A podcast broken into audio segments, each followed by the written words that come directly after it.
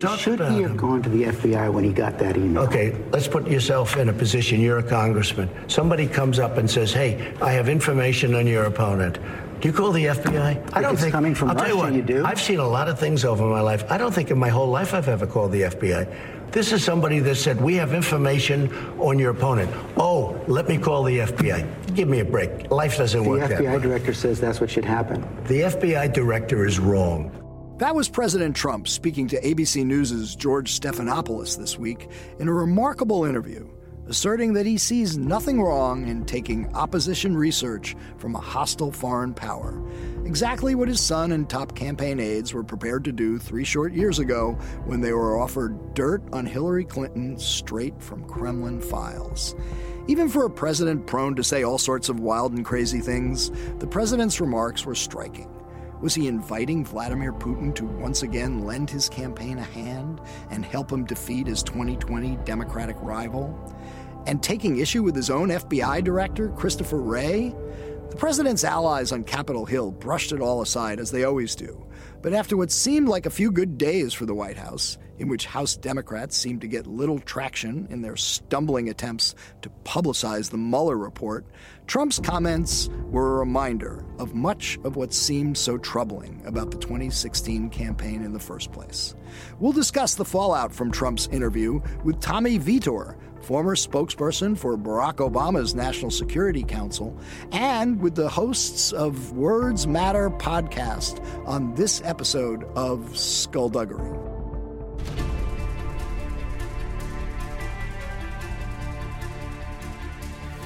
because people have got to know whether or not their president's a crook.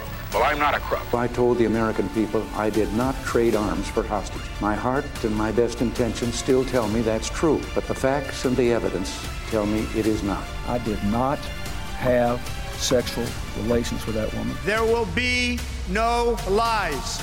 We will honor the American people with the truth and nothing else.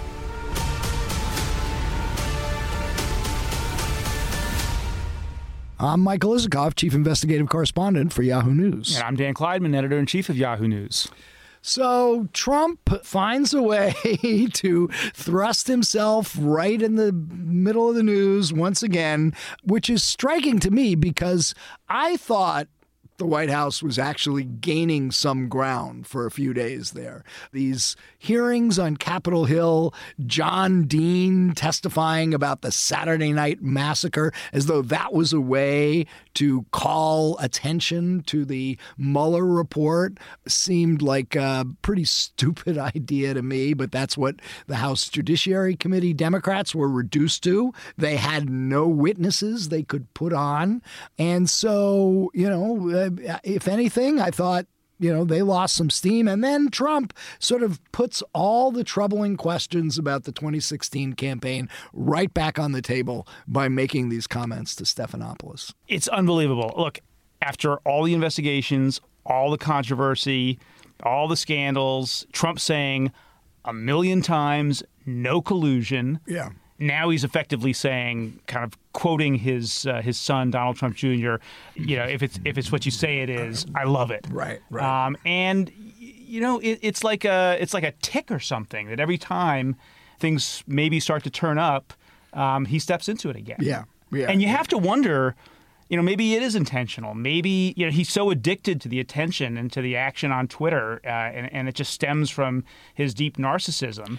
Right. He needs to do that. And and also look, if your basic approach to life is you give no ground on Yes, anything, exactly. Why not say it? You know that was you know the Trump Tower meeting, which was three years ago this month. Donald Trump Jr., Jared Kushner, Paul Manafort meeting with this delegation of Russians after Don Jr. gets the email talking about uh, derogatory information about Hillary Clinton straight from Kremlin files. That was, you know, one of the iconic moments of the Trump Russia story. And by Trump saying this, he's basically saying his people did nothing wrong. His son did nothing wrong. And I'd do it again. I So- didn't do it, but if I had done it, Uh, it yeah. would have been absolutely fine. It would have been Um, and you know what's absolutely striking to fine. me? and, and I'll do it. and, and, I'll, do, it, if I'll I have another opportunity. I'll do it again. Yeah. Um, and what's what's really striking to me about this is is this news. I mean, these comments were made. This interview was aired roughly at the same time that the New York Times uh, broke this story about how the Justice Department is in, in its investigation of the origins of the Russia probe are now going to be interviewing CIA officers uh, about all of this.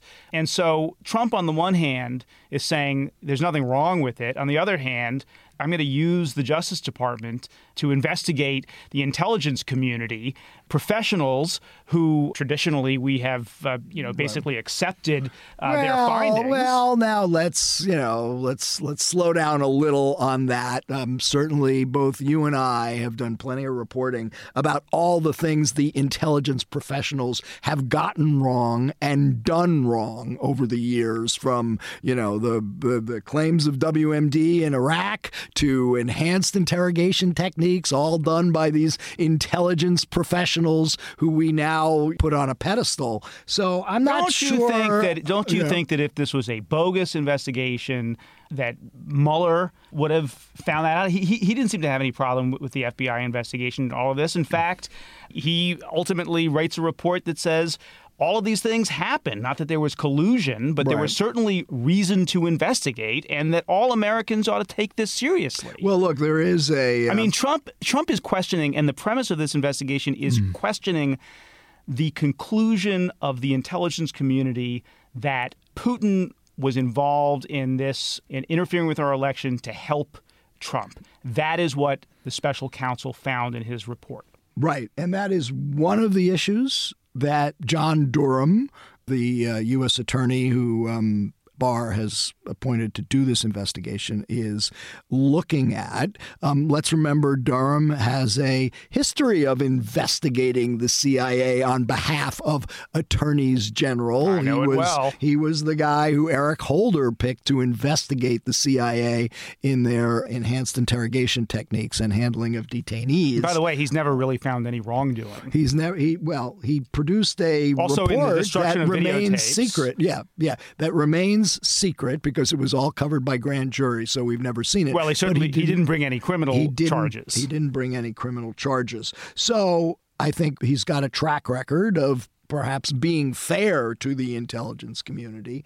I do think that the uh, scope is broader than you just uh, represented of the Durham investigation. I think they're looking at the beginning of the investigation. When did it begin? What was the predicate for it beginning? What role did CIA leadership play in driving And things? apparently, the specific case officer that they want to talk to is a counterintelligence officer within the CIA who works closely with the FBI. Right. I mean, look, the discouraging thing about this is, as we both remember, the Durham investigation of the CIA on uh, enhanced interrogation took what three, four years. I mean, we were waiting forever for that. Um, we'll see uh, whether we have to wait as long on this one. A couple of other things we should get to really quickly. Um, let's see, the Office of Special Counsel, which has nothing to do Office of Special Counsel, which has nothing to do with Robert Mueller, has recommended that Kellyanne Conway be fired for violating the Hatch Act by making uh, political comments in her numerous TV interviews.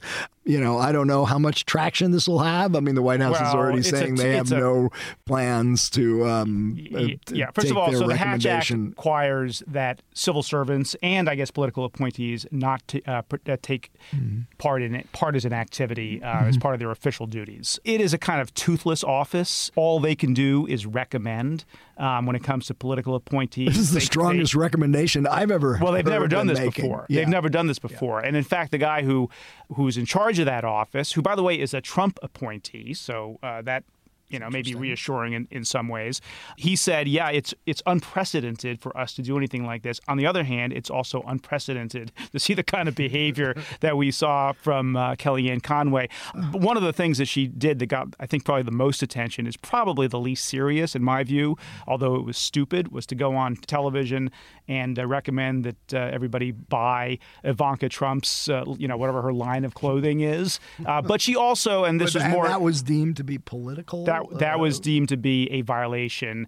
Although I don't see how that's political. So in any event, they she also did um, go up there on television and uh, say supportive things of uh, GOP candidates uh, right before elections. That's a little more problematic. And of course, the White House is now saying that that the Office of Special Counsel is is weaponizing the Hatch Act and and that they are being political and violating Kellyanne Conway's uh, First Amendment But rights. just as we were sitting down, did you uh, tell me you saw a story that Sarah Sanders is I did. leaving the White I did. House? It, it just, it, it- we used to say, just came over the wires. These days, it's Trump tweeted. So apparently, that's how we the, all know. the He Western loves to. Union man just came in with a telegram. Well, that's your day. right? That was that was when you were working for State's News Service. That's how you used to file your stories. All right.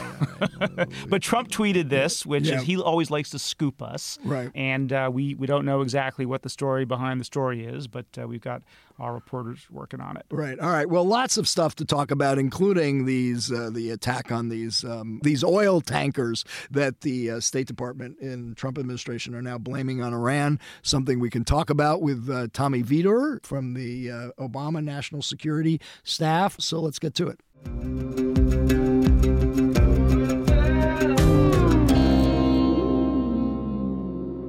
All right, now from uh, L.A. Hollywood. Hollywood, Hollywood. We have uh, Tommy Vietor, Hello, uh, guys. former spokesperson for the Obama National Security Council, and now I don't know. What are you in the movie business now? Out there? Yeah, big big podcast. We go where the big bucks are here. It's all uh, Blue Apron and uh, underwear ads.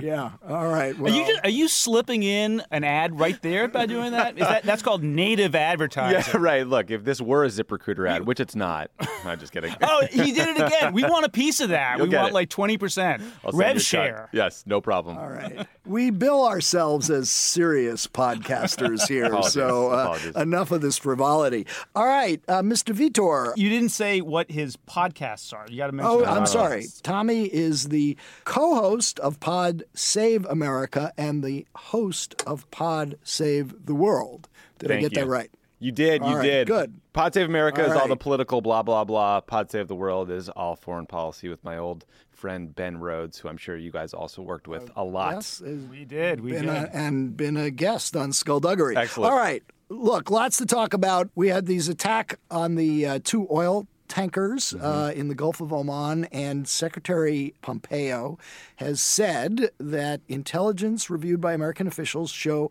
Iran was responsible for the attacks. Do you believe him? I don't know. I mean, I, I have no basis to make a decision, right? And I guess that's kind of the point when you when you see all the breaking news alerts uncritically citing his comments. I mean, I, I think a lot about what a Gulf of Oman resolution might look like. It's something we should probably avoid. We don't want that little nod to history. But look, could I see a credible scenario where the Iranians lashed out in response to what they feel like is an unfair pressure campaign from this White House? Absolutely. But I do think this is as delicate and precarious a place as there exists in the world, and we should see some evidence before we are willing to accept uncritically Mike Pompeo's word here, especially given this White House has the way they've demonstrated that they don't care about lying. They'll lie with impunity all the time. Tommy, don't, don't you think it's? I thought it was kind of odd that these two tankers, at least according to the story I read in the New York Times, were headed toward Japan. I think one of them is owned by Japan, and this was all happening when uh, Shinzo Abe was meeting with uh, Tehran's leadership. Is that weird? Seems a little suspicious. I thought it was weird. I, like, why would the Iranians go after the Japanese when they're trying to broker some sort of peaceful agreement? I it- look, actions like that they don't always make sense. They're not always logical, but it does seem a little fishy, right? I guess the uh, question for you and other Obama people on this would be look, you um, made the Iranian nuclear agreement a hallmark of your foreign policy in, the, in the second term. And the criticism has been okay, that's great, but look at Iranian behavior throughout the region. And it's been pretty hostile and pretty aggressive. And this would be another manifestation of of it. And it does raise questions about whether you guys were too soft on mm-hmm. the Iranians. Well, I mean, look, the Trump administration pulled out of the deal, and they've been increasing sanctions on the Iranian regime, pretty overtly talking about regime change and trying to crush their economy. So I don't think it's it's logical or reasonable to uh, expect the Iranians to stay in a deal and keep up their end of the agreement if we pulled out. I mean, I'm not saying that I'm okay with what they have done or that it's in any way acceptable, but I, I think that's sort of an illogical position. I also think that the nuclear agreement, the JCPOA, was designed to carve out and specifically focus on Iran's nuclear program because it was seen as an existential threat to the United States, to Israel, that it could create an arms race in the region that could bring in other countries and get them to develop nuclear weapons programs. It was not an agreement that was designed to deal with Iran's funding of Hezbollah or uh, their arming of the Houthi rebels in Yemen and other places. So, like, I always feel like some of these criticisms miss the point. No one in the Obama White House thought the Iranians were good actors. That's why we spent years and years and years building up the militaries of some of their adversaries in the region as, as part of a broader check against them. But the nuclear weapons program was seen as the paramount priority.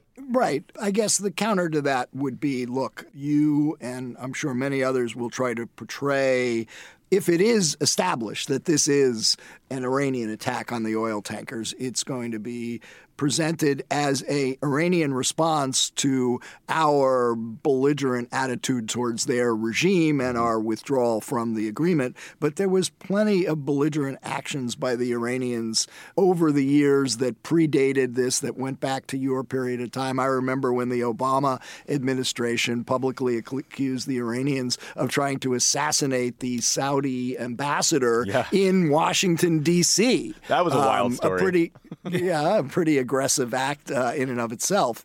So, you know, I don't know. This is going to be a tough one to evaluate because it is true that Pompeo has not presented any evidence, any evidence that we can see to evaluate these remarks. On the other hand, you know, do we give the Iranians the benefit of the doubt? Yeah, I mean, I guess I would just say you don't usually negotiate major nuclear deals like that with with good guys. I mean, there was no no one in the, in the Obama White House thought the IRG, IRGC or the Quds Force or Qasem Soleimani were a bunch of good guys trying their best, right? These were individuals and organizations within Iran that had sponsored terrorism, that threatened Israel, that did all sorts of bad things. But, you know, we need to seek out and go after diplomatic tools to resolve these disputes. And when we unilaterally pull out of the Iran nuclear deal and we leave our European allies holding the bag, the Iranians stay in it for years, despite our departure, despite increased U.S. sanctions, and we continue to try to crush their economy. And the sanctions, like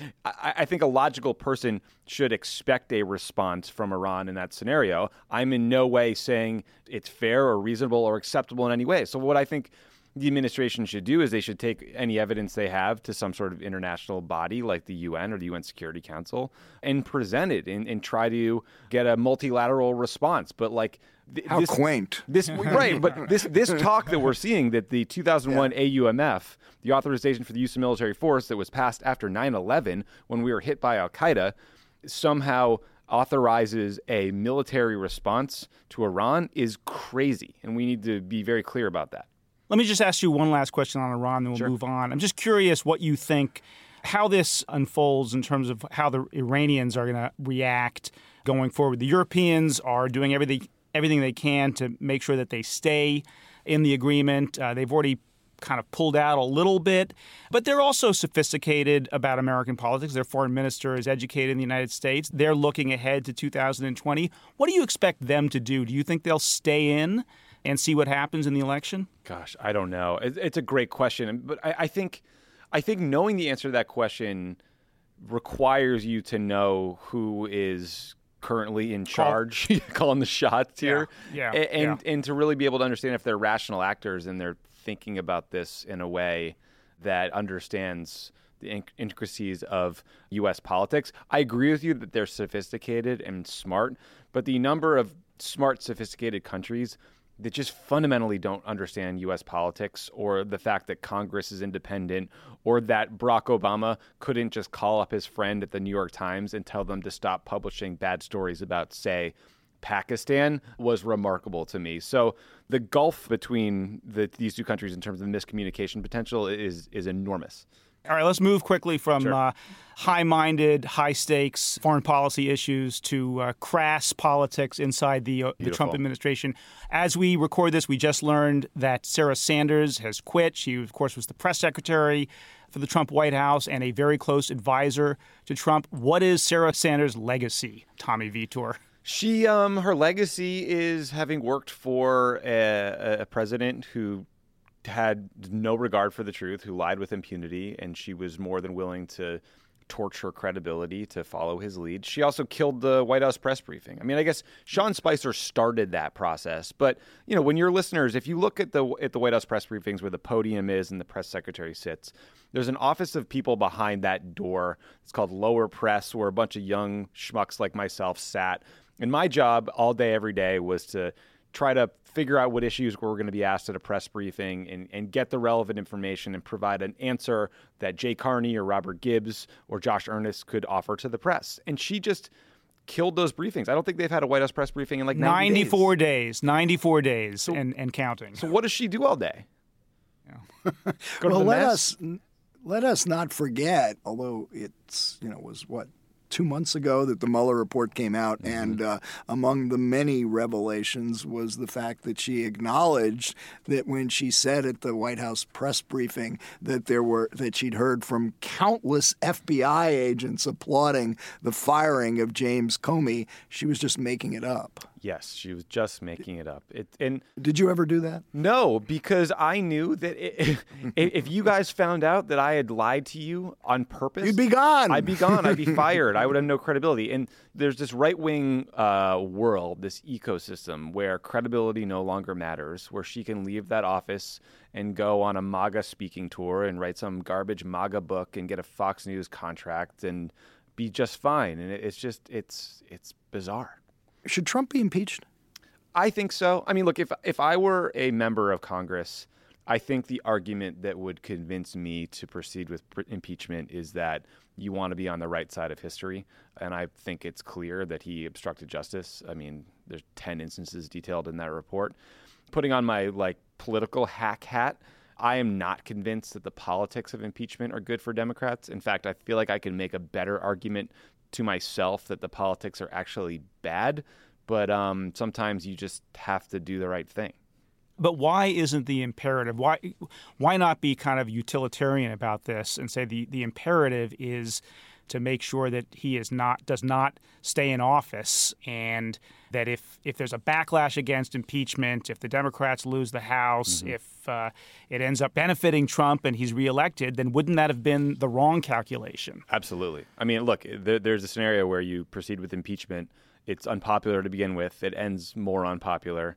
Voters are frustrated that you spent all this time talking about what they view to be Russia focused Mueller stuff and not the things they care about.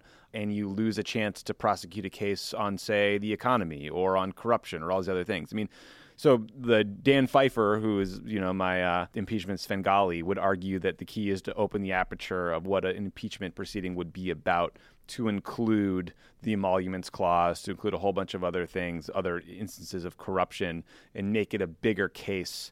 I do think there's no scenario under which Trump is removed by the Senate, and that we're going to have to defeat him electorally. And I, I worry about anything that takes away from prosecuting that uh, that campaign electorally. But I, just, you know, you also just can't let this White House give you the Heisman on every single hearing request you ever make or every document request. You know, I mean, they're just exerting executive privilege over Trump's tax returns from the 2000s. You know, we're in a, we're in an absurd place.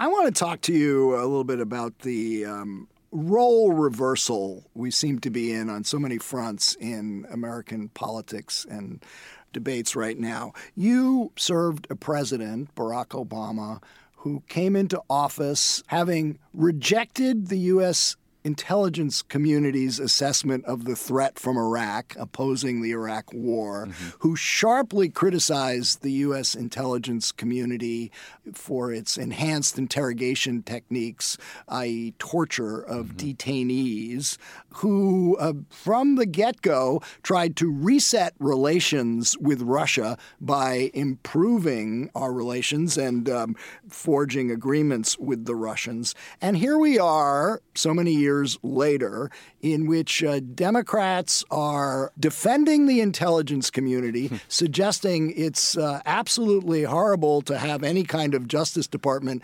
investigation into how they handled matters. And uh, first and foremost, I could keep pounding the table about the threat from Russia. Um, do you see any irony there in the role reversal of Democrats during the Trump era? Man, well, when you put it that way, I do.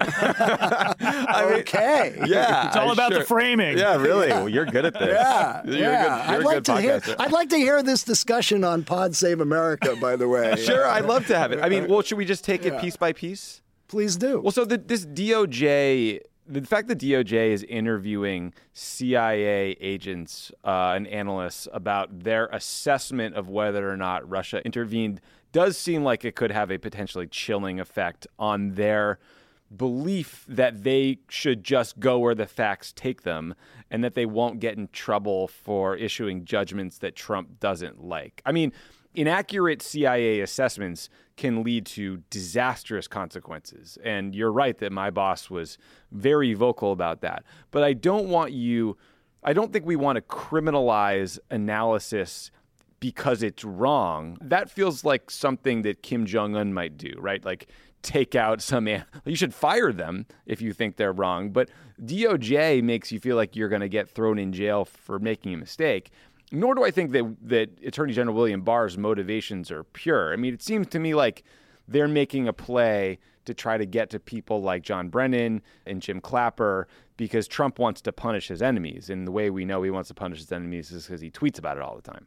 Right. No, I mean, I, I totally agree with that, but that you know, begs the question of whether there are legitimate questions about how the CIA and the FBI handled matters during the 2016 campaign. Mm-hmm. Um, yeah, but that, that's not a defense of Donald Trump or of how his campaign handled its many contacts with the Russians. That, that's fair, though. But I, I do believe that Jeff Sessions, who's no lefty liberal, looked into this. I believe the Department of Ju- Justice Inspector General reviewed the way some of these matters were handled, and well, no we're, one. We're still waiting. We're still waiting for the IG's report. Sure, but I, I just haven't seen it yet. I've never heard anyone say that something was inappropriately done. I mean, certainly there were a, a whole lot of leaks early on about what was briefed to Trump or not. And if I were in the White House at the time working for the Trump administration, I would be mighty pissed off about that. But I don't know that that's necessarily a DOJ matter. Although if it was a classified leak, then I guess it is. Yeah, I mean, listen, there were certainly there were classified leaks. The the mere fact that we mm-hmm. learned that Michael Flynn had had this conversation with the Russian ambassador, in which there were intercepts that contradicted his public explanation for it, that was clearly a classified leak. Yeah. But look, I mean, you know, there are if you listened to Fox News, which I'm sure you do, you'll hear every night questions about the FISA warrant on Carter Page and whether it relied excessively on the Steele dossier mm-hmm. commissioned by the Clinton campaign. Is it not legitimate to raise questions about the use of a Oppo political research document in a FISA court proceeding to get a surveillance warrant on an American citizen? I think it's a mistake to slap the label Oppo on a bunch of research and then somehow assert that the facts within are, are somehow different or tainted. I mean, Carter Page was such a bumbling idiot that the FBI had been on his tail for a long time, right? I mean, there are court documents that revealed that actual Kremlin agents. He was approached by Russian intelligence, and they made fun of him earlier. for being a moron. And I believe he was right. warned. So certainly it would, it like. Here's the scenario I'm trying to imagine. If the FBI thought that a potential Russian agent had infiltrated the Trump campaign and did not do anything, that to me seems like a dereliction of duty. Separate from that, I think we can have a broader conversation about FISA warrants, how often they are accepted, how easy or not easy it is to wiretap American citizens. But um, I don't think that's the debate Trump is trying to have. I think he's trying to absolve himself ex post facto. Um, you're probably right, uh, but I just the only point I'm trying to make, and Danny and I were just talking about this mm-hmm. before we started, which is the idea that the FISA court is infallible no. is uh, carries no more weight than the idea that the intelligence community is infa- infallible. Mm-hmm. I mean, the very first Snowden leak was the FISA order for Verizon for the me- metadata mass collection of Americans' phone calls under Section 215 uh, of the Patriot Act, something the American public knew nothing about. And when it and the Congress learned about what the FISA court had done at the urging of the FBI, it changed the law. Mm-hmm. It decided that was unacceptable. Yeah, I Correct? think, look, you're right. You're right. That that's a very good point. I think. All we... right, now let's let's just stop the discussion right there. let's end it. We've got our headline. Vietor tells me I'm right. No, uh, you are. But look, yeah. I, I, think yeah. we, we we create problems for ourselves whenever we talk about institutions or individuals as infallible. FISA is not always right. The CIA is not always right. God knows the FBI is not always right. Right? Like we shouldn't we shouldn't lionize Jim Comey or Bob Mueller or individuals. Like these are people in hard jobs doing the best they can, and they're screwing up all the time. What I think is worrisome in the current scenario is that it seems like William Barr is potentially trying to criminalize people doing their best in very hard jobs to serve Trump's narrow interests versus take a broader step back to review some of these processes. Okay, Tommy. So uh, the other thing that happened just. Uh, hours before we recorded this podcast is uh, Donald Trump gave an interview to George Stephanopoulos on ABC and uh, said that uh, he would pretty much unhesitatingly take uh, dirt from a rival foreign power. Your reaction? That's insane. I mean, it's it's illegal, right? I, I think it's pretty clear. Is it illegal? It is unlawful for a person to solicit, accept, or receive something, something of, of value. value. from a foreign national. so it's a it's a campaign finance campaign finance violation, violation yeah. Absolutely. which Trump has already done. So yeah, right. what's one more? Yeah, right. Chalk another up. But I mean, look. It, but for your listeners, I mean, if I were working on a campaign and I were to go to an Oppo research firm and try to contract out some work on a rival candidate, it would cost me in the thousands or tens of thousands of dollars. If I'm just getting that from a foreign country, that is an illegal campaign finance. That is an illegal contribution, and it's a campaign finance violation. I, I don't think there's any dispute uh, on the law there, and I think actually Mueller Mueller touched on the fact that there are reasonable arguments that what they tried, the Russians tried to give to Don Jr. was a thing of value. So, I mean, it's remarkable that Trump is brazenly saying he would break the law. I also think it's just it's wildly unethical and un-American. So, um, so yeah, I was going to ask you about that. So, so what does it reflect in, in Trump? I mean, and is it unpatriotic? Is it that he's so transactional and only cares about winning that he'll do whatever it takes? What, where do you think this springs from in his uh, in his character?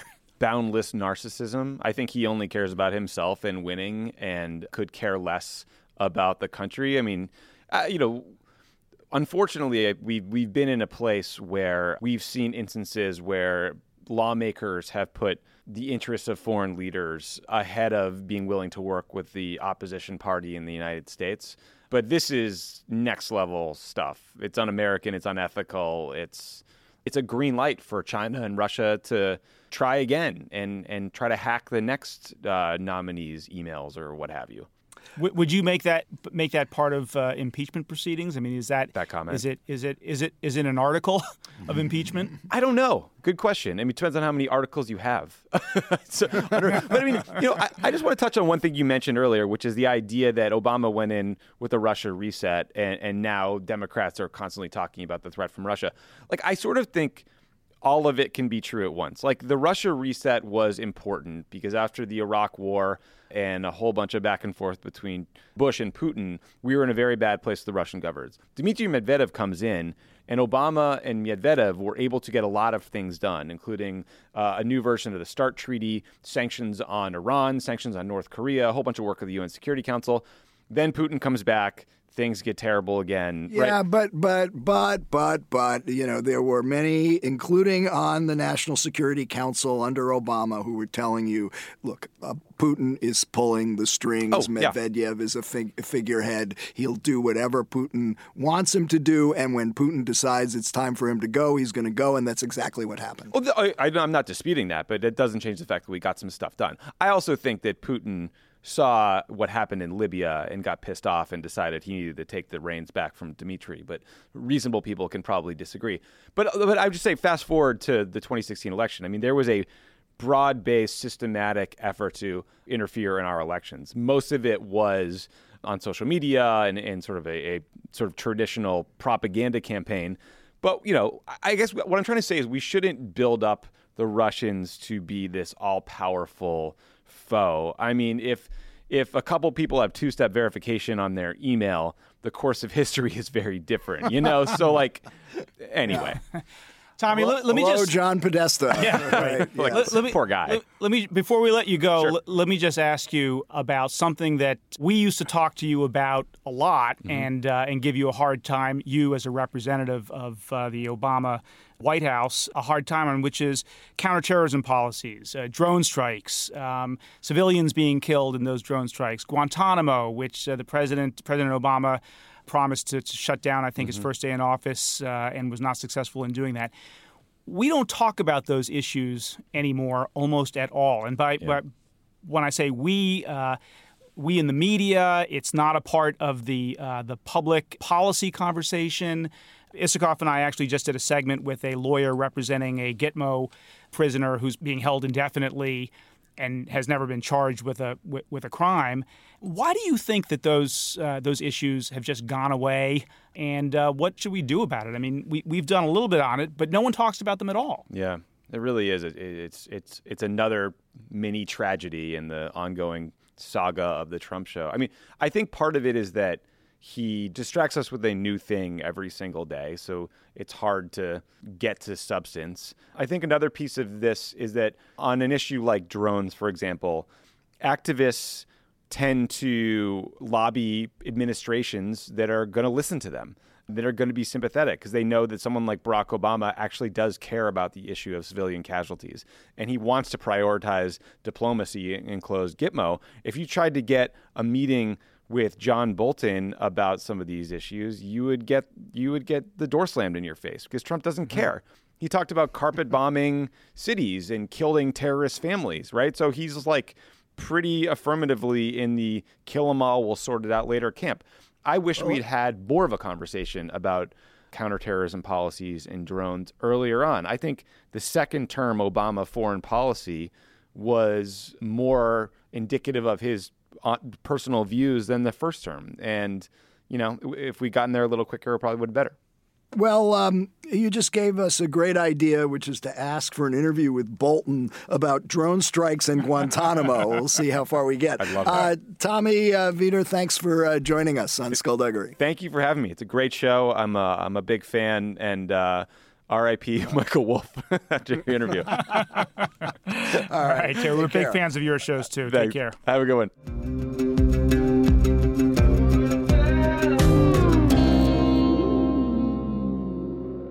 We are now joined by two rival podcasters, the uh, co hosts of Words Matter, Joe Lockhart, former White House press secretary under Bill Clinton, and Katie Barlow, a uh, D.C. lawyer who writes the Circuit Breaker blog. Katie and Joe, welcome to Skullduggery. Thanks. We're happy to, be here. Great to be here. So, you know, we pay a lot of attention to the impeachment debate in Congress and try to sort of assess where it stands week by week.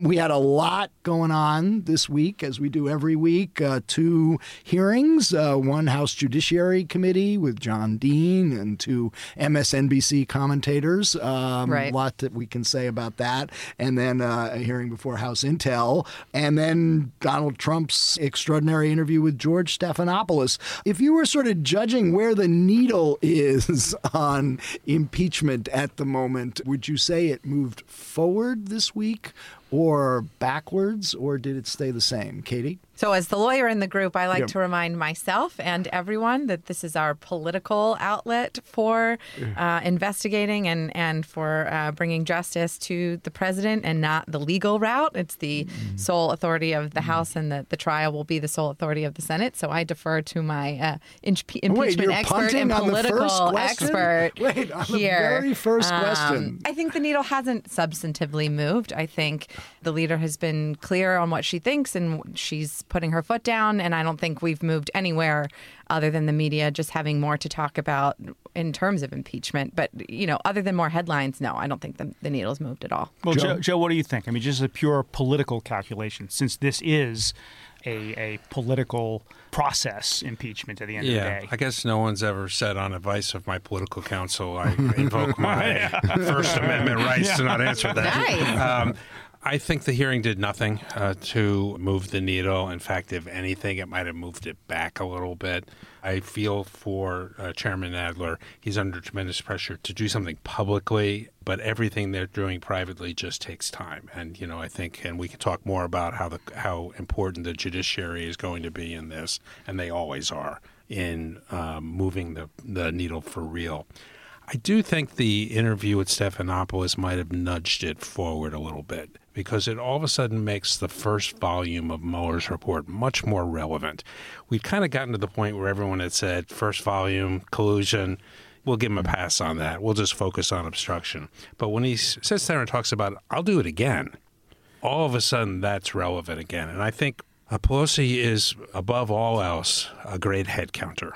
And the needle, you know, ultimately will be judged by how many members start to flip and say they're for uh, impeachment and who those members are. And, Uh, and, and you, you really think it, it only matters at this point about what happens in the House. Obviously, you know, the House impeaches, that's the equivalent of an indictment. But don't you have to think forward to what would happen in the Senate? And you would need two thirds of the Senate, which means what? I don't know what the number is exactly. But It's 13 or 14 Republicans uh, Yeah. voting uh, for. Uh, yeah, listen, there, and that's what's missing in a lot of the debate here, which is there. Are, uh, you know, again, most Americans think if you impeach the president, he has leaves to leave office. office. He does not. the next day, and you know, th- th- which is. Uh, somewhat stunning because not 20 years ago we went through this process, and guess what? You know, I didn't lose my job on December 19th, say, as you 1998. well remember. I might have liked to have lost my job that day, but I didn't. I, I had to go to work December 20th, 1998. There is a lot of uh, public education, and there is a dynamic in which I actually think it could help the president to take advantage of a show trial that's choreographed by Mitch McConnell. Uh, the rules are set by Mitch McConnell and no one else. So ultimately, this is a long answer, and I apologize, but ultimately, what the heads that Nancy Pelosi is looking at are these 40 freshman Democrats who got elected not by running against Donald Trump, not by running against, you know, saying, you know, Bob Mueller is, is the answer. They got elected because in somewhat conservative districts, they said, we're going to protect pre existing conditions on health care and we're going to have a tax code that's fair and all of those things.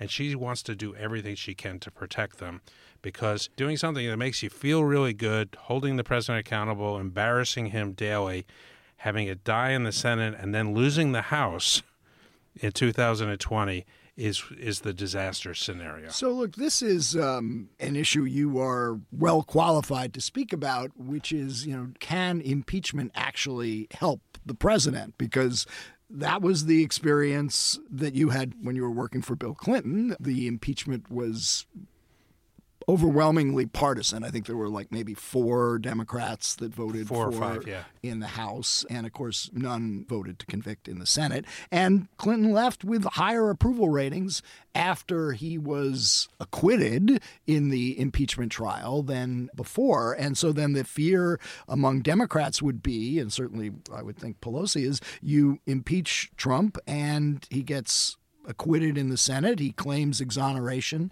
and um, he comes out stronger politically. There are some lessons that apply from 1998 and a whole bunch that don't. But one of the things is that if you pursue the right strategy, there are advantages to being accused and being acquitted. And when I say the right strategy, it was the strategy President Clinton employed, which was to not talk about this, to every time one of you guys said, What do you think about that? He'd talk about health care or he'd say, I'm just doing the people's business. Now, Trump is not pursuing the exact he's doing the opposite exact strategy. opposite. He Trump- can talk about nothing else. Yeah, Trump is pursuing the victim strategy. And trust me when I tell you there were moments internally in private where the President Clinton indulged in the victim strategy because he did feel victimized. And in some cases was. Some mm-hmm. cases it was legitimate what they were doing, some cases and that's that's old news. So there is some parallel. There's also some a, a real parallel to 1973, 1974, and this is where the people who are, you know, are for impeachment have a strong case, which is the public needs to be brought along, and the Watergate the Select Committee in the Senate did the work for the House Impeachment Committee. The public was brought along, but with two important caveats. One is it's actually the judiciary, the third branch of government, that broke open impeachment. It was forcing those tapes to be released. The second is we don't live in the same world that we lived in in 1973. In 1973, that summer, the hearings were on TV every day.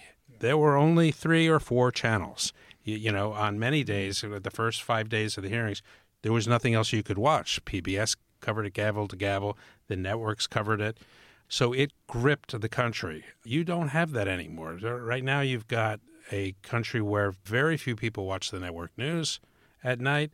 You have cable stations for whatever your preference is. You've got Fox News acting like Hillary Clinton is still is mm. president and should, is the one who should be locked up. You've got social media, and you've you've got ultimately the one thing which is as soon as something on TV gets boring, you've got Netflix, Mm-hmm. and you can have, watch anything, anytime, anywhere. We can never recreate the environment. Okay, it, it is true that the, the media landscape has changed, fragmentation, all the things that you just mentioned. But it's also the case, if you compare the Watergate committees to what's going on now, is that during Watergate, those committees actually produced. They put on lots of witnesses. These committees have not put on fact well, that, witnesses. I mean, look, just this week, while you have this public show with John Dean, you know, a figure from Watergate, talking about the Saturday Night Massacre, and, you know, the two MSNBC legal pundits reprising their sound bites uh, for the public hearing, offering no new information. None of them were fact witnesses. You had something similar before House Intel. A f- couple days later, Schiff has two ex FBI guys, uh, people, uh, one was a woman, um, who weren't there in 2016, talking about the counterintelligence implications. So the public learned nothing. Those hearings got very little attention, certainly on TV. And we learned that a fact witness, Hope Hicks, is going to be testifying next week behind closed doors before House Judiciary. You know, somebody who was actually there during the time uh, that the Trump was trying to basically shape the public uh, understanding of what took place in um, uh, the Trump Tower meeting. Hope Hicks can speak to that. She's going to do it behind closed doors. And then Donald Trump Jr. the same day before Senate Intel again behind closed But doors. I want to bring Katie into this because just uh, going off on the point you made about that third branch of government, which was key, the judiciary. I mean, the Democrats have been trying to get their star witness, Don McGahn, for example, who could be a very powerful and dramatic witness given the role he played in the obstruction allegations. But Donald Trump is exerting executive privilege. He's telling all of them not to cooperate, and so now it's in the courts. So where does that stand? And are the Democrats going to be able to prevail and in time so that they can actually get him in front of you know one of their committees? Yeah, I think in time is the key there. But just going back briefly to what we saw this week, I think an apt description is we got a primetime drama this week. We got characters that were cast, we got a scripted showing of what was happening, and what we need is the reality TV series, right? We need the cast of characters that were actually involved. We need them to come and tell us what happened. And right now, we're just getting the primetime The drama Netflix that they're version. preparing for us. We're getting the mm-hmm. Netflix version. But whether or not they get those characters, to your point, will be up to the courts because the, the president has exerted executive privilege. And the president is not shy to go to court, right? This is a president that has had over 3,500 personal lawsuits in his lifetime, which is certainly more than the last few presidents, maybe more than all of the presidents combined, maybe excluding, you know, President Taft, who was Chief Justice of the Supreme Court and dealt with a lot. So he's going to go to the Matt, here, and the executive privilege fight hasn't made its way up yet. It will, but it's going to take some time. How is it likely to play out? Well, I think who has the strongest legal, stronger legal argument here, the House or the White House? That's a good question. I think Congress has the It's the strongest question. legal argument based on the very few precedents that we have.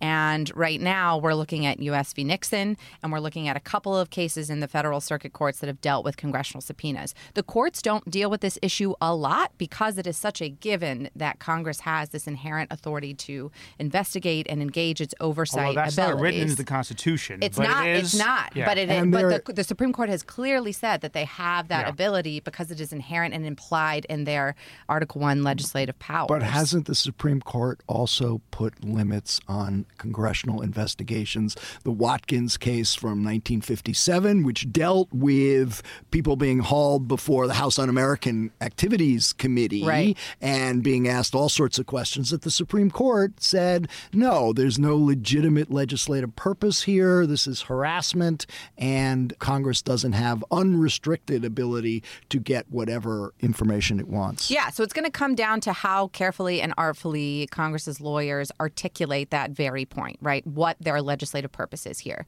And on the tax fight, for example, they're looking for tax returns way before President Trump took office. And so their legislative intent and the need to investigate him, that's a harder argument to make there because they're going way beyond their scope of oversight over the president and his job and him fulfilling his obligations in that job. With the executive privilege fight, I think they'll be able to articulate the need to investigate what happened with the Russian interference, the whole part one of the Mueller report, and it's going to be up to the judges to see what happens. And, and President Trump thinks that it's his Supreme Court. He thinks he's got a 5 4 majority, and he might be right there. But the one key swing vote here is going to be Roberts. Uh, uh, Chief Justice Roberts is, is a fierce institutionalist, and he has shown a little bit, even in the press, which he does not do, his loyalty to that institutionalism and, and his belief that the court and the judges themselves are independent. And so I think he would actually probably swing with the liberals in a case where Congress properly articulated their investigative oversight role and that being tied to the subpoenas, even in an executive privilege case. I think they'd win. By the way, one side note on the tax fight, getting Trump's tax Yeah. returns, is as I read the law, it's pretty explicit. Congress can get it, but it also says in closed session, Yeah. in confidential, Right. on a confidential basis. So everybody thinks Congress getting the tax returns, and then we're going to see unlock the mysteries of Oh, Donald well. Trump's finances. Do you think Congress keeps things quiet? Well, really? won't that be a, a central issue that gets argued? You know, do you intend to make these public? And if they suggest they are, that undercuts their argument, Sure, right? Because but if the they law say says not, no. They're lying. I mean, it, Yeah. if it if it goes to Congress, it's going out. I mean, I don't think I don't think there's any real argument. Well, to you're made you're that you're making the the. White House's case there, Sure. saying, "See, we can't give it because they intend to violate the law by making these confidential tax returns public." Yeah. Do you, do you guys think that uh, Bob Mueller is going to end up testifying, or was his preemptive strike saying that he would only stick to what was in the uh, the report was that effective? I, I think he was setting expectations for his testimony, and I think he will testify. I think he may ask for a subpoena, so he can say, "I'm I'm only here under a valid subpoena." I think as, as long as we're doing side notes, I think Bob Mueller would like to make the point that a congressional subpoena means something, and that when you mm-hmm. get one, you should show up. Oh, I think I think Yeah, that's right. I think if he gets Yeah. one. One of the interesting things about all of the executive privilege case, more the executive privilege than the tax case, is one of the tensions among the Democrats is you know there's this public strategy and the private strategy. I think the lawyers are trying to do everything they can to make the best case they can when they get a court because I think that's the only place that really matters. That is running head on into a bunch of members who love being on cable TV and getting into the pay. So you Let think me- that's why, for example, Hope Hicks? See, that's, that's where I'm going. Right. I, see, I, I- you're wondering why is Hope Hicks going to be in private? I don't know this, but my theory is what they want to do is they want her to come in, they want her to say whatever she's going to say, but they want that White House lawyer sitting there to object, to object over and over and over again, because then they can go into court and say, look. Behind closed doors, no cameras, no press, We're trying to do this investigation, and they are clearly impeding this by misusing executive privilege. So, again, I think Nancy Pelosi is directing a team of lawyers trying to make this case to win in the courts then win in the political. so they show that so the Yeah. democrats show good faith Yes. they're trying to do this in the proper way give them every opportunity have the white house object to everything Yes. then they're on a So stronger footing in And they have to show good faith. So when Yeah. does this get to the courts, though? Assuming she testifies next week exactly as Joe just Mm-hmm. well outlined. this could actually fast track it this could make it easier Well, the, well, the big question I think uh, that you can answer, but everyone has an opinion on, is whether the courts and and Katie, I'll pose the question or frame the question, and Katie can answer it at- at least from a legal point of view, is will the courts view a formal impeachment process with more uh, urgency. urgency than just what the Democrats are doing now, a fact gathering.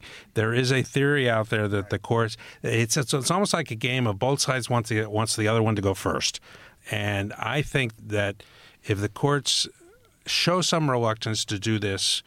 Uh, Absent an impeachment process, that's going to be the turning point. That's going to be the where Pelosi will say, "Well, reluctantly, we have to do this because the truth has to get out, and the courts need this for urgency and, and to be expeditious. So, you know, Trump isn't four years out of his presidency before this is resolved. So, a couple of points. The reason why they have a stronger argument when there are impeachment proceedings is that there's a case out of the D.C. Circuit. I'm not remembering the name right now, but there's a case that says once there are formal official impeachment proceedings, then their powers are magnified, so to speak, and their ability to investigate is magnified. And the Justice Department has, in fact, cited that opinion in court filings related to this whole debate. But there was a Which vote. was otherwise known as the taunting memo. Yeah. there was there was a vote this week that opens the door wide open to when this is going to happen. Right, the House voted and said they basically empowered every individual committee chair to go to a court and say, "You're not complying with our subpoena. Please hold them in contempt of court." Now, if Congress holds you in contempt, that gets referred to the Department of Justice. That gets referred to the U.S. District Court. I mean, the U.S. Attorney for D.C., which is Jessie Liu. She's not going to bring a contempt proceeding against her boss. But what this vote did is allowed a judge to get involved. And if a judge holds you in contempt, and even still it gets referred to the Department of Justice and they decline to prosecute or to pursue a contempt hearing, then he can appoint a special prosecutor that allows him to do that. And the House made a key vote this week that lets every individual committee chair do that. They can walk into court now and say, You're not complying with my subpoena. Do they do it case by case, individual by individual, or do they try to lump it together to try to put the power of all these subpoenas that are not being fulfilled together? that would certainly be a legal strategy choice up to their their lawyers, but I would pick an individual case, and I would probably go with Don McGahn. And you pick an individual fight, your strongest case, your strongest argument, and you go to the court and you say, These are our very important congressional oversight reasons why we need this information uh, leading up to a new election in preparing and, and knowing everything we need to know for the 2016 election. And he's not complying with our subpoena. So please hold him in contempt. Okay, so just play this out. Assume the House Democrats get a good judge for them uh, Yeah. who rules in their favor. What's the timeline on that? It will uh, certainly be appealed to the D.C. Court of Appeals, uh, something you're uh, an authority on. You know, what's the when does it get to the Supreme Court? Which will presumably ultimately decide this matter. It could go very quickly. A, lot of people are of the opinion that courts will slow things down, that it'll get bogged down, that it'll take forever, and then Trump will be out of office. I'm not necessarily of that mind, and the proof is in the pudding with the, the Mazars case right now. That's that was appealed to the D.C. Circuit uh, because That's that's, the Trump's accounting accounting firm. firm, Right. and that went through the district court fairly quickly, and it got appealed to the D.C. Circuit, and within 48 hours, I believe, they granted an expedited appeal, and they are now on a shortened timeline for briefing. That all is going to be wrapped up before mid July. Right. And Can I they bet go a en decision. banc after that, or They can. You can Yeah. appeal en banc, but you can also appeal directly to Directly, the Supreme yeah. Court after that. I suspect they'll go en banc first, but we'll Yeah. see. But that happened quickly, and all of that can bubble up over the summer before the Supreme Court sits again. Now, the Supreme Court would need to grant cert and go through briefing, but they also can choose when to put it on their calendar. So technically, it's possible for the Supreme Court to hear one of these cases or these issues before the year is out. Before the year is out. Yeah. And rule before the year is out. If they want to, of course. Yeah. But I don't know that they work that quickly. but I th- it's possible, and it depends on Chief Justice Roberts and how he views the import of whatever particular question it is that that's coming up, and knowing that the following calendar year, once we turn over, it's then an election So year. So we have a big one that we're waiting for now on the census. Yeah. Right. And the census question about citizenship. The Supreme Court is about to rule on that, presumably in the next Maybe actually. maybe. Yeah, so there was some big news that came out. The ACLU actually asked Chief Justice Roberts to send the case back down to the district court because some new information came out. This guy named Thomas Hofeller. This is the um, information that was found in in, in his it- so so he died. Right. His daughter found these old computer hard drives, I believe, or or thumb drives of a study that he did in 2015, basically saying that if Republicans add this question to the census, that they can further gerrymander districts and they can keep Democrats at bay. And this was done in 2015, which doesn't match with Ross's timeline and with anybody else in the administration's timeline about why they added the question. The problem is the Supreme Court can't consider that because they can't, they can't go consider outside the facts, records. right. But they could send it back to the trial court. Yes. So the ACLU made a filing yesterday asking to send it back to the trial court so they can add this to the court record. And I think the Supreme Court loves to punt when they don't have to decide something. And then Chief Justice Roberts, in particular, probably doesn't want to take this up, especially given the new information. And why decide it now if you don't have to? I think Does they're the going to punt it. Does the full court have to vote on that, or on, on the question of sending it back, or or Oh, that's a good question. I think that's right. I think I think they have to decide to send it back down and agree that it was uh, cert improvidently granted. But that's a good question. I So at the same time, at the same time, we have the House voting to hold Attorney General Barr and Secretary Ross in contempt for failing to turn over documents relating to the citizenship question. So does The that House didn't. Just a committee did. The House Oversight Committee. House Oversight House Committee did not vote on Okay, so but presumably the full House will. Well, no? it's the same recommendation that was made by Judiciary last Right. month, right? Where they recommended holding him in contempt, but then afterward they were able to negotiate some additional documents. The same thing is what just happened. So we'll see if there's further negotiation. Can't the ACLU and the plaintiffs in that case get these documents through the court process rather than the House having to try to slug it out on executive privilege issues? Potentially, but again, they will assert executive privilege for the same reasons, right? The reason they're asserting executive privilege, or at least the purported reason they're asserting executive privilege, is because that information is protected based on his conversations with his advisors, and that that can't be given in any court or in response Right. to a congressional subpoena. So I, I think they'll make the same arguments in that case, but they'll try. All right. So your your bottom line prediction on this case is the Supreme Court's going to punt. Oh, I think they're going to punt. I think Ch- Okay. Chief Justice Roberts will love the fact that the ACLU just asked him to bring it back down to the lower court. All right. Well, we got to let you find people go, but I want to ask uh, Joe one last question because I was intrigued uh, by a recent tweet of yours about Donald Trump's decision to sort of take over Fourth of July festivities uh, in Washington, which. Um, there have been a lot of things that he's done that that uh, have uh, mustered outrage in you, but um, this one sort of more than than others. And in fact, you tweeted, "I'm pissed Yeah. about this." So talk about that, and then I, I'm particularly interested in a couple of things that you've suggested that how uh, people ought to kind of deal with this. Yeah, it's, it's we, we we talked about this on on our own podcast I think last week, um, and it just I've come to expect some of the outrage, but every once in a while one of them sort of breaks through. And the Fourth of July is a holiday for all Americans. It is about independence. It is, and it's it was built on this idea that we were breaking free from the yoke of the British monarchy, and people who had different ideas about things could live together uh, in this country and uh, you know be independent uh, of of uh, the British monarchy. And for Donald Trump to take what has been a tradition in Washington for, I mean, I, I came to Washington in 1978. I can't say the last few years I've been going to the mall. Well, I grew but up in D.C. I but I can tell grew you, up going to the mall on the I can tell you the first 10 years I was in D.C., I went to the mall. It was a great day. It was a great time. I'm not sure I remember all of it because it was a it was a fun time, but it's it is a oh, it, it it is a holiday that all Americans celebrate and tend to put politics aside. And Trump is trying to turn this into a MAGA rally. and trying to make like everything else he does about him. And there's just something incredibly offensive about it.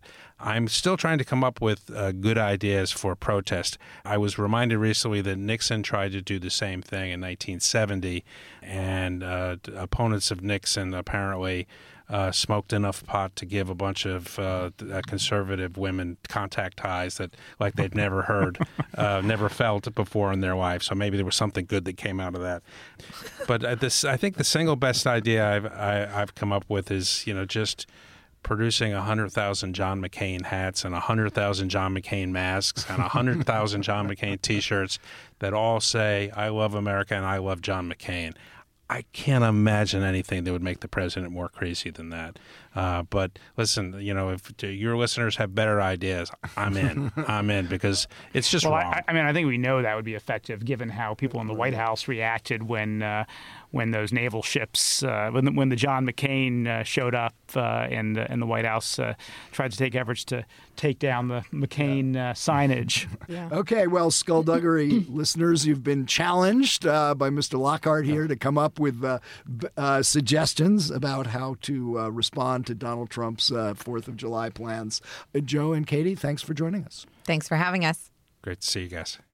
Thanks to Tommy Vietor of Pod Save the World and Joe Lockhart and Katie Barlow from the podcast Words Matter for joining us on this episode of Skullduggery. Don't forget to subscribe to Skullduggery on Apple Podcasts or wherever you listen to your podcasts. And tell us what you think. Leave a review. The latest episode is also on SiriusXM on the weekend. Check it out on POTUS Channel 124 on Saturdays at 3 p.m. Eastern Time with replays on Sundays at 1 a.m. and 3 p.m. Be sure to follow us on social media at Skullduggery Pod. And now you can watch the podcast on yahoonews.com, YouTube, and Roku, Saturdays and Mondays at 8 p.m. Eastern Time. Talk to you soon.